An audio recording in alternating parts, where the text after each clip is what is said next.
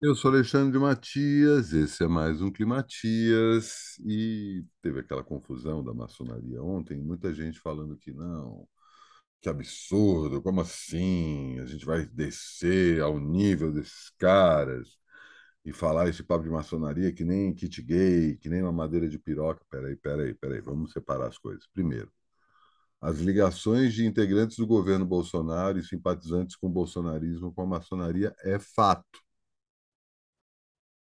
toda a questão do que que o fato também de Dom Pedro I também é maçom, foi maçom, né? E essa questão de usar o coração de pessoas que já morreram tem a ver com rituais maçônicos, né? Tem muita gente falando que ah, talvez tenha trazido o coração de Dom Pedro I para o Brasil para fazer um ritual maçônico. Peraí, não. Isso aí já cai no campo da especulação pura e simples. Embora, né, tanto a maçonaria quanto o bolsonarismo deixem esses flancos abertos para essa especulação. Mas o fato é, a maçonaria não é não é religião, né? Vamos combinar isso. Muita gente falando que só estimular o preconceito religioso. Os caras já estão estimulando isso faz muito tempo. A questão da briga da maçonaria com os evangélicos é um fato e é uma ferramenta que pode ser usada aí nesse momento em que a gente está vivendo um governo fascista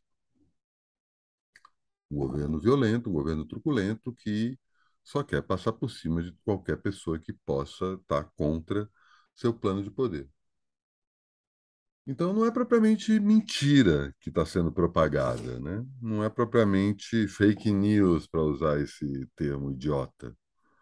O que a gente está vendo espalhando, espalhando-se, né? sendo espalhado, são fatos que constrangem os evangélicos que apoiam Bolsonaro, porque olham aí, de repente o cara é cristão e é maçom ao mesmo tempo. Não dá para ser as duas coisas. Não dá.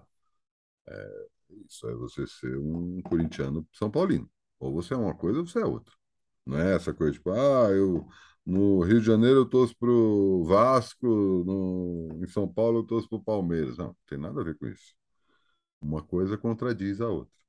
E aí você cria essa saia justa para os evangélicos que votaram no Bolsonaro, para os evangélicos que parece têm ligações com a maçonaria, e essa questão existe, independente do governo Bolsonaro.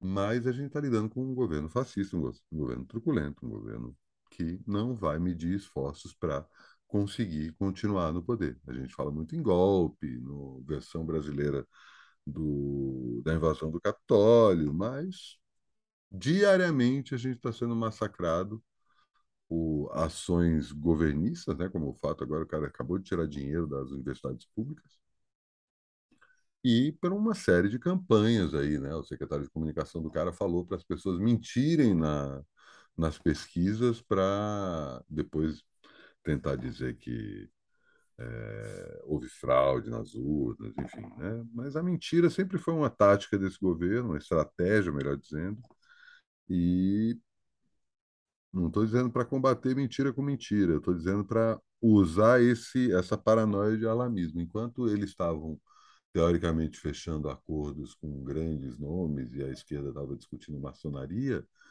o Ciro Gomes fez é, engoliu ali a, a língua, embora não tenha falado o nome do Lula, mas o PDT fechou um acordo com, com o PT, colocaram três propostas ali, que está dentro do escopo do PT, e o Ciro formalizou o seu apoio.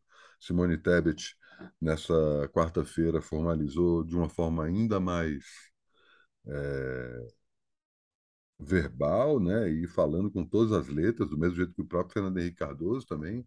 No primeiro turno ele tinha feito uma espécie de amigo oculto, né, para dizer quem que ele ia apoiar.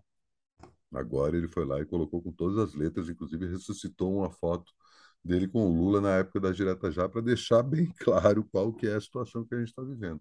E o apoio do Rodrigo Garcia, candidato ao governo pelo PSDB por São Paulo, foi uma coisa que ele trouxe da cabeça dele, porque aparentemente o, o Haddad é, levantou umas capivaras aí da família dele, que não sei se o cara chegou a ser preso por conta disso, mas enfim.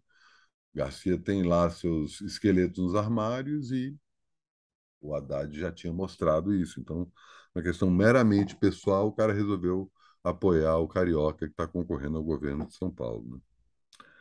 E não combinou com o partido, está tretando com o partido. O próprio pronunciamento do Fernando Henrique em relação ao apoio da candidatura do Lula é um, um vetor para isso, né? E, né?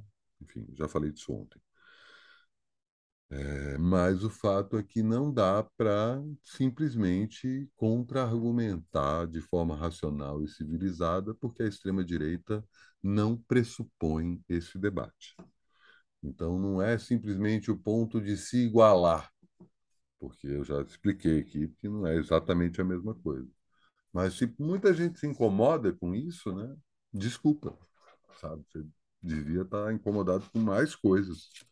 Né? Acho que o governo Bolsonaro é muito mais incômodo do que uma oposição que resolva apelar do mesmo jeito que ele está apelando.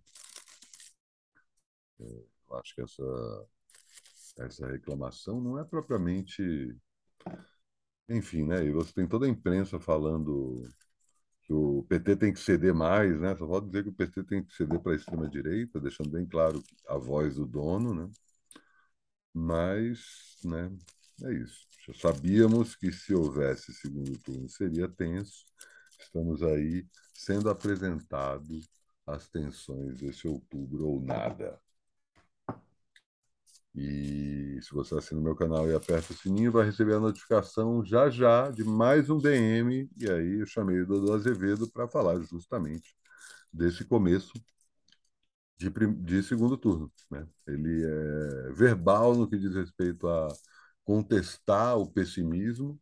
E a gente faz aí uma retrospectiva aí de 15 anos para cá, para falar da ascensão da extrema-direita, para falar de o que, que aconteceu mesmo nessa eleição, o quanto que isso já estava meio previsto e o quanto que a expectativa que a gente criou em relação ao resultado do primeiro turno fez com que a gente não pudesse comemorar as vitórias de fato, além da vitória do próprio Lula, né, que não foi no primeiro turno como a gente queria, mas uma vitória expressiva, pacas, uma série de pequenas vitórias que do mesmo jeito que a gente ficou horrorizado com um monte de imbecil sendo eleito para o Senado e para a Câmara, eles também ficaram horrorizados. E assim, é o começo, a gente fala bastante sobre isso, o começo da ascensão de nomes que surgiram a partir da micropolítica, começando a lidar com a macropolítica.